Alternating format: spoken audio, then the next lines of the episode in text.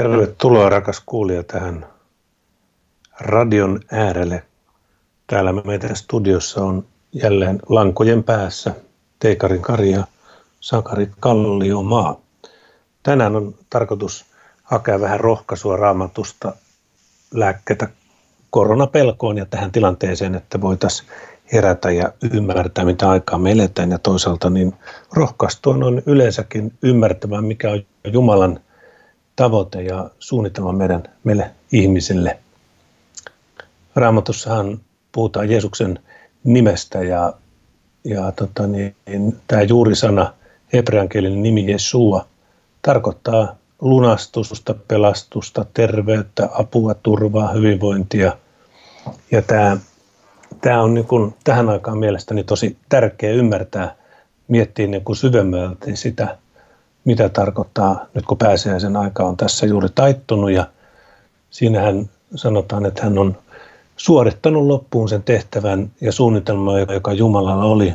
Jeesus antoi henkensä, sitä ei kukaan häneltä ottanut. Hän huusi ristiltä, että se on täytetty. Eli Jumalalla oli hyvä suunnitelma meille ihmiselle, jonka sitten Jeesus toteutti isän tahdosta ja, ja meidän hyväksemme. Ja taisi jollain tavalla mun mielestä hurjana tärkeää ymmärtää, että se oli niin kuin hänen puoleltaan vapaaehtoista samalla tavalla kuin meille on vapaaehtoista sitten vastaanottaa tämä Jumalan pelastus. Hän ei siihen meitä pakota.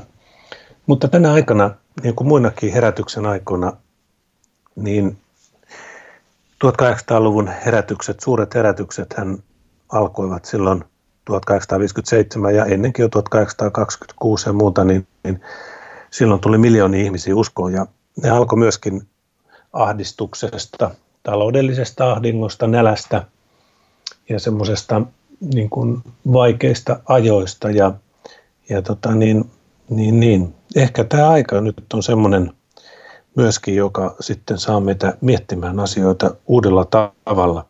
Aina raamatusta löytyy paljon niitä esimerkkejä, jolloin jolloin tota ihminen ja kansa oli paatunut tai vieraantunutta Jumalasta, eikä ollut enää tapana mennä kysymään Jumalalta apua silloin, kun piti ratkaista asioita tai muuta, että kysyttiin kaikilta muilta noidilta ennustajilta, selvännäkijöiltä, taikureilta ja niin edespäin. Ja, ja tota, niin, tänä päivänä on vähän samanlainen tilanne.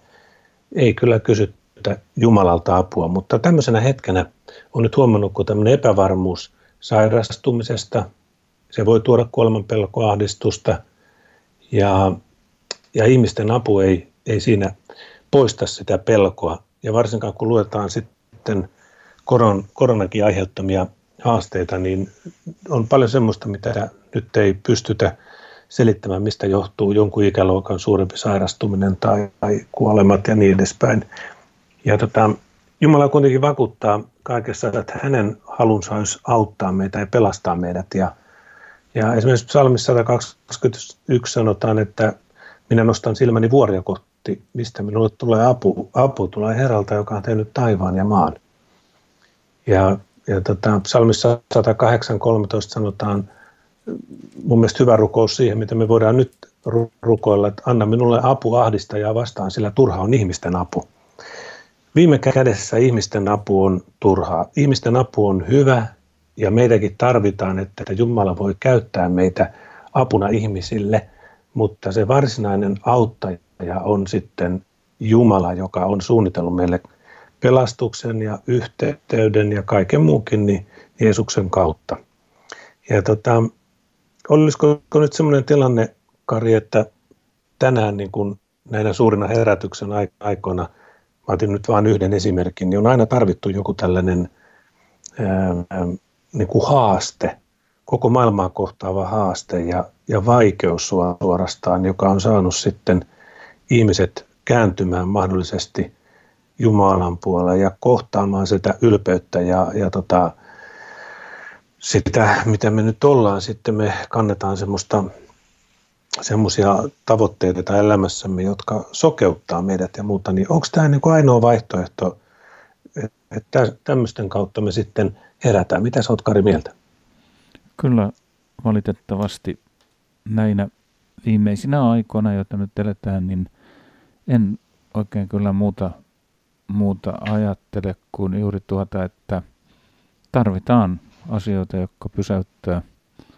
Mutta siinä on vielä sitten kaksi tietä jälleen.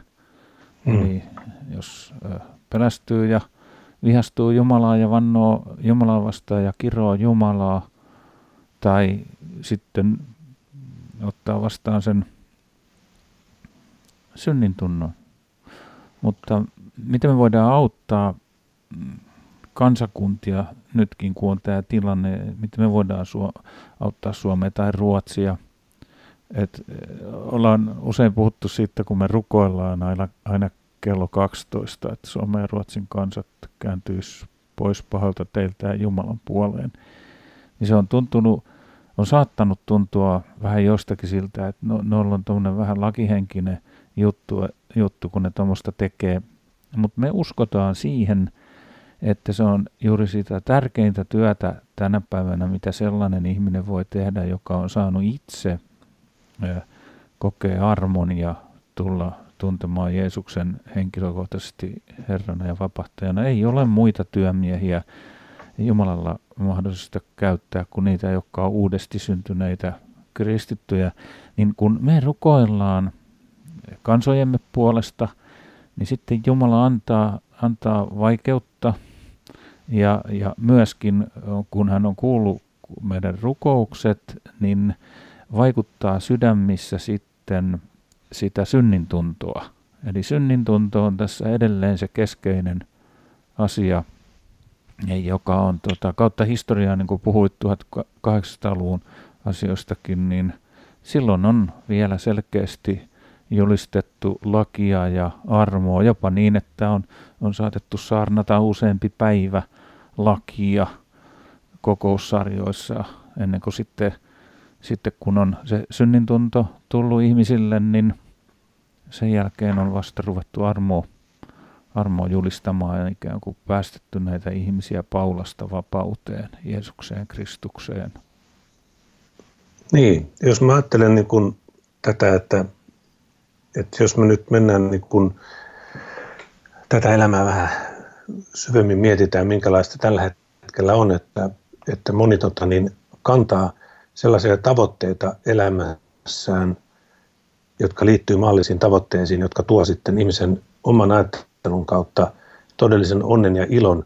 Ja niitä haetaan sitten erilaisilla konsteilla, työllä ja, ja ihan normaalilla hyvillä tavoilla ja ajatuksilla saadaan taloutta kuntoon ja rahaa säästöön ja, ja tällä tavalla. Mutta sitten kun tulee tämmöinen tilanne, jossa, jossa ihminen ei voi auttaa enää, niin silloin meidän itse asiassa pitäisi päästä siihen tilanteeseen, että meidän olisi tunnustettava, että elämä kumisee tyhjyyttään, vaikka olisi nämä asiat kunnossa ilman Jumalaa, vaikka meillä olisi kuinka paljon massia ja kuinka paljon ihmisiäkin jopa ympärillä, mutta, mutta tota, se sisus, elämän niin kuin varsinainen tarkoitus ja merkitys on kadonnut, se on onto. Eli semmoinen ylpeys ja kulissit pitää sitä elämää tota niin, yllä ja, ja jonkun aikaa pystyssä, kunnes tulee romahdus. Ja se romahdus tulee viimeistään sitten, kun me joudutaan kohtaamaan niin kuin se hetki, että me joko sairastutaan, taloudellisesti romahtua meidän korttipakkamme tai ollaan oikeasti lähellä kuolemaa. Tai on ikää jo tullut niin paljon, että sen takia ollaan ilman sairauttakin jo lähellä, että me huomataan, että meidän elämä ei enää, tai me ei pystytä nauttimaan enää niistä hedelmistä, joita me ollaan kenties koko elämämme kerätty meidän askel lyhenee niin paljon näkö, kuulo, tasapaino, kaikki muut ja, ja sitten ehkä ihmisen silmät avautuu. Mutta toisaalta niin tuossa meillä oli se valtavaaran opetus viime, nyt toisena pääsiäispäivänä, niin hän puhuu paljon sitä, niistä suurimmista ongelmista, mitkä ihmisellä on, on tähän liittyen. Ja mä luulen, että jossain kohtaa se tulee ne ongelmat, eli tulee, tulee se tota, niin, katkeruus ja, ja sitten tota, niin, tulee häpeä ja tulee syyllisyyskin jollain tavalla. Ne rupeaa sitten niin korostumaan ne asiat ja, ja tota niin, niin, niin voitaisiinko mä ajatella, että nyt kaikki tämmöinen on, kaikki semmoinen herättäminen, koska nukkuva ei tiedä, että se nukkuu ennen kuin se herätetään, niin jos me ollaan sokeita asioille, niin se on Jumalan suurta rakkautta ja armoa, että hän herättää. Ja jos mä ajattelen Kari sunkin elämää, kun sä oot paljon, jos mä ajattelen omaa elämääni, silloin kun oli bisneksessä mukana vahvasti, vaikka oli uskossa – niin, niin tota, kuitenkin se niin kuin ajatuksia ja elämää hallitseva juttu oli se, mikä liittyy siihen tota niin, bisneksen pyörittämiseen, palkkojen maksamiseen, keräämiseen. Ja se menestys niin kuin elämälle sisältöä, eihän sitä voi kieltää ja kuuluukin tuoda, mutta tota, niin sitten vasta kun sai kohdata niin kuin Jumalan, mä olin siis uskossa pitkän aikaa, kun mä olin yrittäjä itsekin, mutta sitten varsinainen niin kuin se pamaus tuli siitä, kun sai kohdata niin kuin sen syvemmän Jumalan tuntemisen, niin silloin vasta rupesi erottamaan sen valheen ja totuuden eroja. Ja silloin alkoi sitten semmoinen purkutyö, jossa piti riisuutua niistä siteistä ja niistä valheista ja niistä asioista, jotka väärällä tavalla vei mua sitten semmoista polkua, joka ei ollut Jumalan suunnitelman mukainen, mutta ei Jumala siihen pakottanut, mutta hän kutsui eri konsteilla ja, ja ne konstit niin kuin munkin elämässäni liittyi semmoisiin niin asioihin, jotka ei sitten mennytkään niin kuin oli itse ajatellut elämässään. Että, että tota, jos mä ajattelen sua, niin mun mielestä sulla on kyllä vähän samanlaista, että, että jos mä ajatellaan valtioita, koko maailmaa ja kansakuntia, niin se koskee myös sinua kuulia. Se koskee minua, se koskee Karja ja se on koskenut meitä.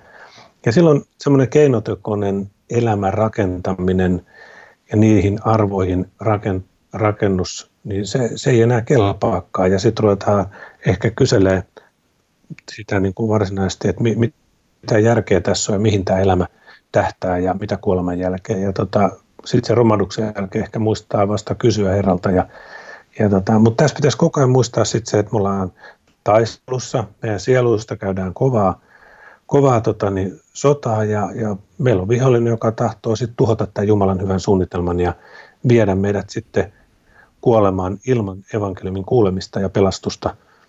Ja, ja tota, Jumalalla ei mitään muuta tavoitetta kuin tehdä meidät eläväksi ja suojella meitä. Ja, ja, ja, no niin, mutta tämmöisiä nyt tähän väliin. Mitäs, mitä, mä, mä toivoisin, että tänään puhuttaisiin semmoista niin oikein, että, että mikä, mikä todella voi saada ja jos ihminen kokee niin kuin ahdistusta ja katkeruutta, niin, niin, niin voisi ajatella niin, että Jumala tätä kauttakin voi ihmistä kutsua. Ja jos romahdus on niin kuin tullut nyt koronan tai vaikutuksesta tai en tarkoita, että edes niin kuin konkreettisesti, mutta kuin sillä ajatuksen tasolla, niin, niin rohkaistaan ihmisiä nyt ymmärtämään, että että, että Jumala saattaa tätä kautta olla viemässä oikeille raiteille jouskossa olevia ja kokonaan pelastumattomia, jotka ei vielä löytänyt tätä Jumalan suurta suunnitelmaa. Usein saattaa varmaan jopa kyllästymiseen asti tulla puhuttua siitä sanankuuliaisuudesta, mutta, mutta kuitenkin Jeesus on meidät kutsunut kanssaan kulkemaan, niin jos ajatellaan sitä asiaa oikein yksinkertaisella tavalla, että eihän meillä mitään ole annettavaa Jumalalle, mutta siinähän se hassunkurisuus, mä nyt käytän tämmöistä sanaa, hassunkurisuus onkin, että ei Jumala tarvikkaan meiltä mitään, mutta kun se tarvisi vaan pääsyn meidän sydämen valtiaksi. Koska mm. ne tekemiset esimerkkinä, mikä on ihan huipputekemisiä, niin on, että kun sä aamulla heräät, istut sängyn laidalla ja ensimmäiset sanat on, että kiitos Jeesus, että on saanut tulla uskoa. Ja sitten voikin jo sanoa, että Herra, anna tänään joitakin sieluja. Aamen. Niin tota, mm. se kuulostaa aika yksinkertaiselta, mutta, mutta näin se pitää ollakin. Siis mitä sitten tapahtuu, kun tällä on rukoiltu? joku voi soittaa sulle ja on tosiaan ahdistunut ja voi niin kuin kierrellä ja kaarella ja kierrellä ja kaarella ja lopulta sä huomaat, että hetkinen, sehän soittaa sulle sen takia, että sä oot uskovainen tai se tietää tai luulee ja ajattelee, että sä oot uskovainen ja se haluaisi saada jotain apua.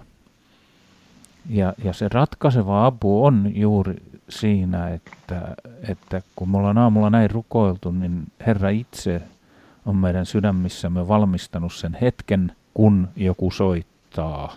Ja silloin, silloin kun se soittaa se joku henkilö, niin mekin aletaan siinä sitten vähän rukoilemaan, että mielessämme, että Herra, avaa nyt tässä sanan paikka ja, ja odotellaan ihan rauhassa niin Herra avaa sitten sen tilanteen niin, että se saattaa se soittaja sanoa, kysyä jotakin semmoista, että mitenkä, mitenkä kun mä oon vähän ajatellut, että sä oot ehkä uskossa, että kerro nyt vähän jotain siitä, että on, onko siitä niin kuin ollut apua, niin silloin sä saat avata suus, ja kun sä oot aamulla rukoillut, niin Herra on siinä mukana, käyttää sua ja antaa ihmeelliset sanat siihen hetkeen sille ihmiselle, Jumalan sanaa sinun kauttasi, ja tämä ihminen äh, saa tästä, voi saada avun ja saattaa tulla uskoon.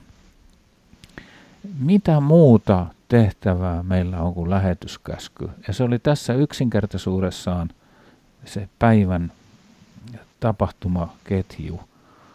Eli ei saataisi niinku ollenkaan aliarvioida itteemme, koska mehän ei olla mitään, ei me, voida, ei me voida itteemme mitenkään arvioida eikä kuulu arvioida.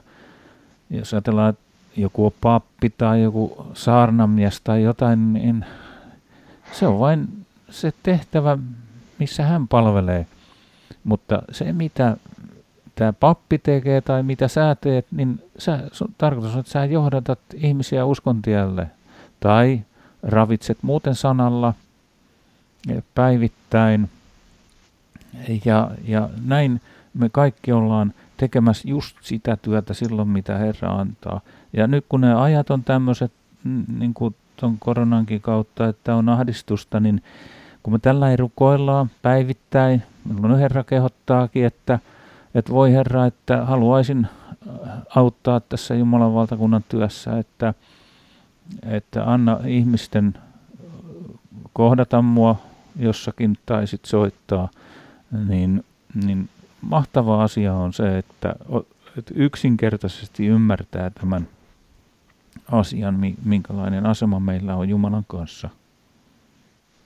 No niin, rohkaistaan ihmisiä tämän romanuksen aikana. Me ei tiedetä vielä, mihin tämä johtaa tai mi- mitä tässä tulee oikeasti tapahtuu. Tämä taloudellinen haaste ja muu on ihan vasta edessäpäin. Meillä tämä vielä, vielä vain puskureilla ja valtioiden puskureilla ynnä muuta, mutta, mutta ajatellaan, että tämä romahdus on siunattu, että tämä van, niin kuin väärä vanha reitti paljastuu ja uudelle vaihtoehdolle ainakin aukeaa mahdollisuus. Me ajatellaan asioista ehkä eri tavalla tämän koronan jälkeen ja, ja tota niin, ajatella, voidaan ajatella niin, niin, että Jumala laittaa pahan palvelemaan hänen hyviä tarkoitusperiä, jotta hän saa pelastaa ihmisiä väärältä raiteelta ja kutsua, kutsua sitten yhteyteensä. Ja, ja mä ajattelen, että, että voi, että kun nyt sitten herättäisiin kysymään Herralta ja, ja, ja heräämään niin kuin toimittamaan juuri, niin kuin puhuit äsken, niin niitä asioita, jotka hän on meille varannut. Ja itse myös kiloitsemaan, toki elämään tätä elämää ja, ja vastaanottamaan niin se Jumalan armollisuus ja hyvyys, että hän parantaa niitä haavoja ja niitä katkeruuden ja, ja häpeän ja, ja, ja kaiken muun haasteiden niin kuin haavoja ja hän antaa meille siihen tyhjyyteen täytteen, siihen elämään, mikä sitten muuten on. Raamattu sanotaan niin Johanneksen 10.10. että minä olen tullut, että meillä olisi elämä ja yltäkylläisyys, että, tota, että varas ei tule muuta kuin varastamaan ja tappamaan ja tuhoamaan. Eli se taistelu, mistä mä puhuin, niin se liittyy siihen, että Jumalan tahtoon antaa elämälle se todellinen sydämen ilo, rauha ja onnellisuus, joka, joka tota, sitten elämisestä saa elämisen arvosta. Ja tota, niin, kuinka helposti se varastetaan kaiken sen muun meille tarjottava, sitä tarjottavaa on niin valtavasti, sitä on niin paljon tässä koko ajan ympärillä, että kyllä sitä joutuu kaikki olemaan tarkkona ja kilvottelee, ettei, ettei sitten ne pääsisi vaikuttaa. Eli Jumalan, hän on tie, totuus ja elämä, ja päästään siihen vaan kohtaamalla hänen vapahtaja ja pelastaja eli Jeesus. Ja hän on tehnyt sen kaiken mahdolliseksi. Ja hän kutsuu meitä jos me ollaan nyt raskautettuja ja haasteiden alla, niin hän haluaa antaa meille levon. No sitten puhuit tuosta sanasta, niin tota, kyllä ajattelen, että tämä on nyt semmoinen hetki, että meitä kutsutaan sanan ääreen kaikkia, kaikkia ja tota, ottaa niin kuin tarkasti vastaan ne, mitä Jumala puhuu. Ne on niin kuin tarkoitettu käytännössä toteutettaviksi, eikä vain luettaviksi ja kuultaviksi. Että Jumala ei niin kuin latele turhaan sanoja, niin kuin me ihmiset tehdään, vaan Jumalalla on aina tavoite ja tarkoitus. Raamattu sanoo niin, että, Jeremen kirjastainen sanansa on niin kuin vasara, joka halkaisee jopa kallion ja sen aina on tarkoitus muuttaa. Se rikkoo sen vanhan ja muuttaa sitten meidän elämää uuteen. Hän haluaa muuttaa ja saada aikaiseksi uutta, luoda uutta sanansa kautta, koska sanan kautta hän on luonut kaiken ja sanan varaan on kaikki rakennettu. Ja se tapahtuu sitä kautta, että me suostutaan mielen uudistukseen ja silloin meillä tapahtuu niin kuin muutos, mutta ei muuten. Ja meillä on, meillä on kaikki, mitä me tarvitaan siinä sanassa.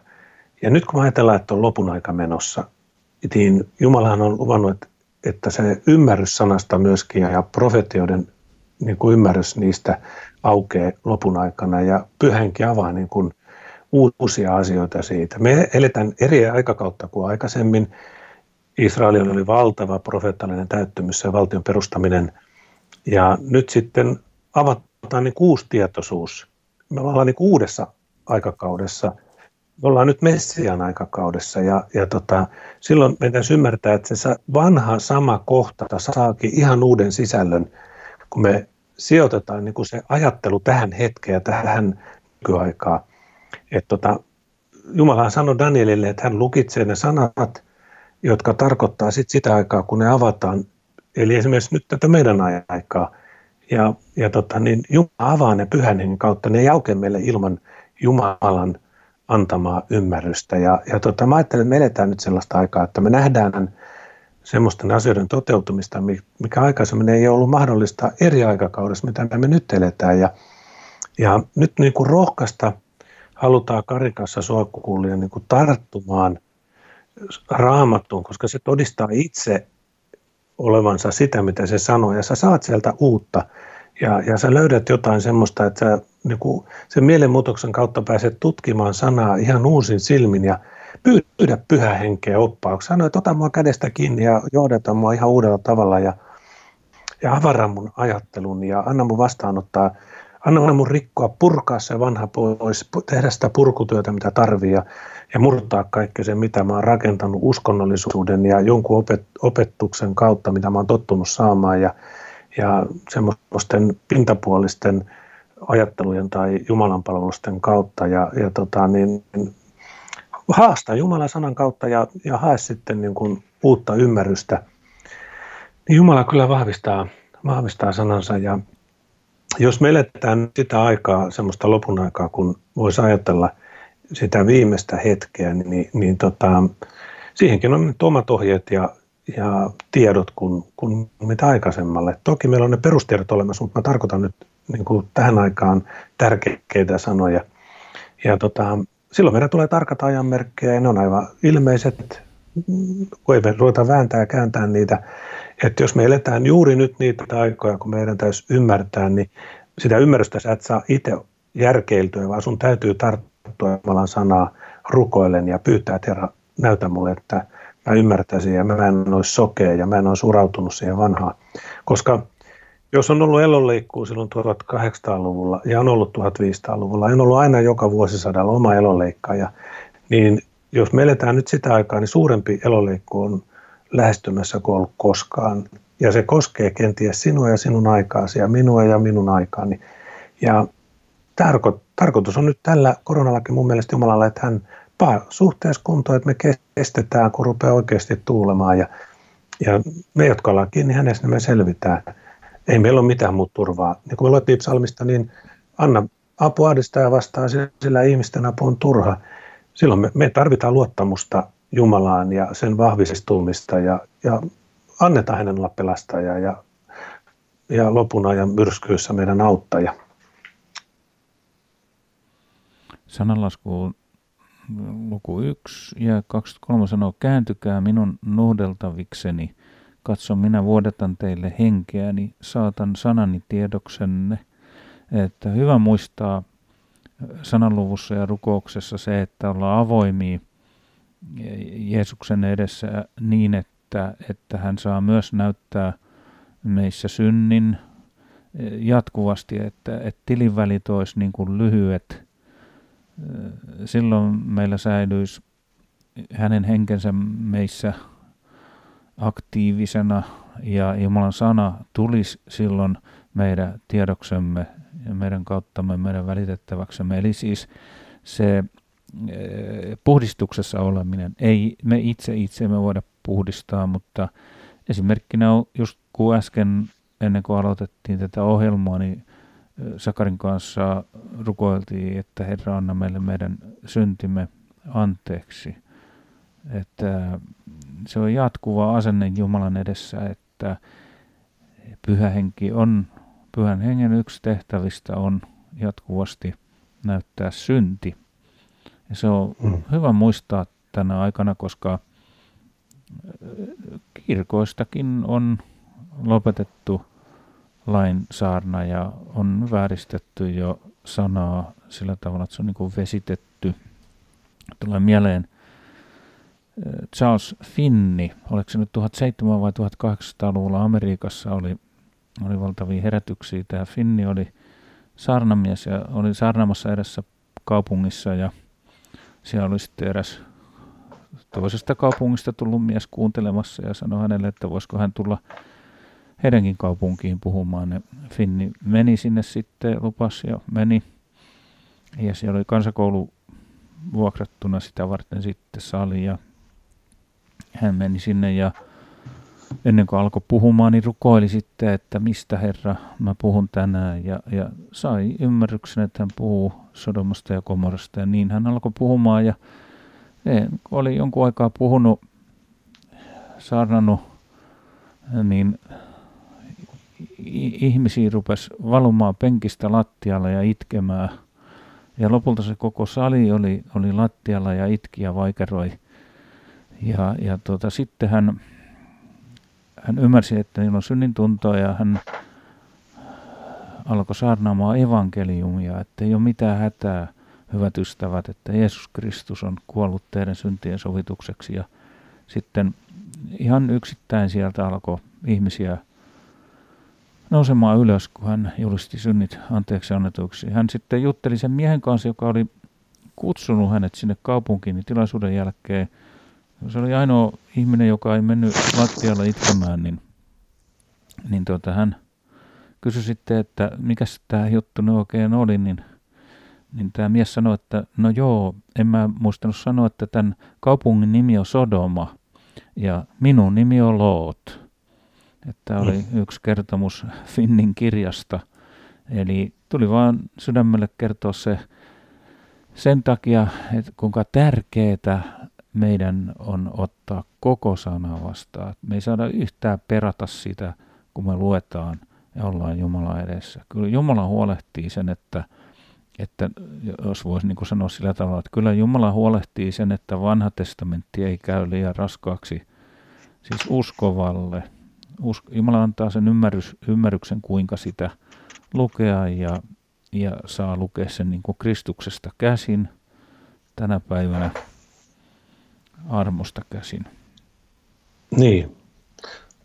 Tähän voisi vielä ottaa tämmöiset koronaohjeet. Me tehtiin tämmöinen rohkaisua raamatusta lääkettä koronapelkoon, niin siinä ensimmäisenä oli todella tämä pelko ja ahdistus ja siihen tämä avun saaminen psalmista 21 sanoin, apu tulee Herralta, joka on tehnyt taivaan ja maan, että turha on ihmisten apu, se on psalmista 108. Sitten tämä tuttu psalmi 91, jossa sanotaan, että joka korkeammassa vaiheessa istuu ja kaikki valtion varjossa viipyy, se sanoo Herralle, sinä olet minun turvani ja linnani, minun Jumalani on, minä luotan. Hän päästää sinut linnustajan ansasta ja surmaavasta rutosta. Sulillaan hän suojaa sinua, hänen siipiensä alla sinä saat turvan. Hänen totuutensa on kilpi ja suojus. Sinä et pelkää yön kauhuja, et päivällä lentävää nuolta, et ruttoa, joka kulkee pimeässä, et tautia, joka tekee tuhojaan keskellä päivää. Yksi asia, mikä tähän liittyy on vielä tässä meidän, niin on yksinäisyys. Se on uusi mahdollisuus. Hän on meidän kanssamme joka päivä maailman loppuun asti ja yksinäisyyden esimerkkejä on raamattu täynnä ja niiden kautta Jumala on saanut sitten ihmiset lähestymään itseänsä. No sitten on kuoleman pelko. Meillä on ikuisen elämän toivoin sanat Jumalalta, sillä niin on Jumala sinua rakastanut, että antoi ainokaisen poikansa, ettei kukaan, ei yksikään, joka hänen uskoo, joutuisi kadotukseen, vaan hänellä olisi iankaikkinen elämä. Vaikka minä vaeltaisin kuoleman varjon laaksossa, en pelkäisi mitään pahaa, sillä sinä olet minun kanssani. muistan itse, että oli yksi tärkeimpiä asioita. Multa hävisi kuoleman pelko sitten, kun sai tulla uskoon. Niin tota, toivottavasti säilyy samanlainen ajattelu loppuun asti, mikä on tällä hetkellä semmoinen turva, turva että ei tarvitse jännittää tai pelätä, pelätä päinvastoin. Että suorastaan välillä on oikein odottanutkin joskus, että, että pääsisi jo isän luo. Eli kun Jumalasuhde on kunnossa, niin, niin silloin me voidaan turvautua hyvin mielin hänen lupauksiinsa. Hän pyyhkii pois kaikki kyyneleet meidän silmistä, eikä kuolemaa enää ole, ei surua, ei parkua eikä tuskaa, sillä kaikki entinen on mennyt. Ilmestyskirja 21.4. Tähän, tähän on hyvä tarttua. No tämä tuottaa huolta ja ahdistusta. Meidän täytyy mennä kohti Jumalan rauhaa. Ja Raamattu Filippiläiskirjan 4.6 sanoo, älkää olko mistään huolissanne, vaan kaikessa saattakaa pyyntönne rukoilen ja noin kiitoksen kanssa Jumalan tietoon. Ja Jumalan rauha, joka on kaikkea ymmärrystä ylempi, on vareileva teidän sydämenne ja ajatuksenne Kristuksessa, Jeesuksessa. Tämän olen teille puhunut, että teillä olisi minussa, siis Jeesuksessa, rauha. Maailmassa teillä on ahdistus, mutta olkaa rohkeat. Minä olen voittanut maailman. Jumala haluaa olla hyvä isä sinulle, kuulija, minulle ja kaikille. Ja, ja hän opettaa meitä tuntemaan itsensä ja huolenpitoonsa luottamaan. Ja kyllä hän kuulee meidän rukouksemme Jeesuksen kautta. Ja se sisäinen rauha löytyy Jeesuksesta ja syntien sovituksesta, ei mistään ulkoisesta, niin kuin ollaan tänään puhuttu, ei mistään niistä varoista, johon itse rakennamme niin helposti elämämme. Ja me pelätään, mutta pelkojen keskellä voi oppia todella turvautumaan Jumalaan. No suru on yksi asia. Tänään just mietin, että jos joku oma omainen olisi sairaalassa teho-osastolla, enkä saisi mennä katsoa, joku ihan lähiomainen, niin sitä surua on nyt Suomi ja maailma täynnä. Tosi paljon niitä, jotka ei, ne ei pääse edes käymään teho-osastolla. Ja saattaa olla, että se omainen kuolee, niin kuin nyt on kymmeniä, varmaan jo paljon enemmän kymmeniä tuhansia, taitaa olla yli 100 000 ihmistä jo kuollut yksinäisyydessä ilman omaisia pitämässä kädestä kiinni. Tämä on valtavan suuri asia. Raamattu sanoo näin psalmisessa 84. Kun he kulkevat kynnelakson kautta, he muuttavat sen lähteiden maaksi ja sy- syyssade peittää sen siunauksilla. Suraminen on Jumalan luoma mahdollisuus kulkea kivun ja menestyksen läpi, jos me itketään itkevien kanssa, niin kuin romalaiskirjassa sanotaan. Parempi on surra kuin jäädä katkeruuteen. Kyynelet kuuluvat tähän elämään, mutta kaikkisuudessa Jumala pyyhkii pois kaikki kyyneleet meidän silmistämme. Ilmestyskirja 7.17. Vielä yksi on talousmurheet.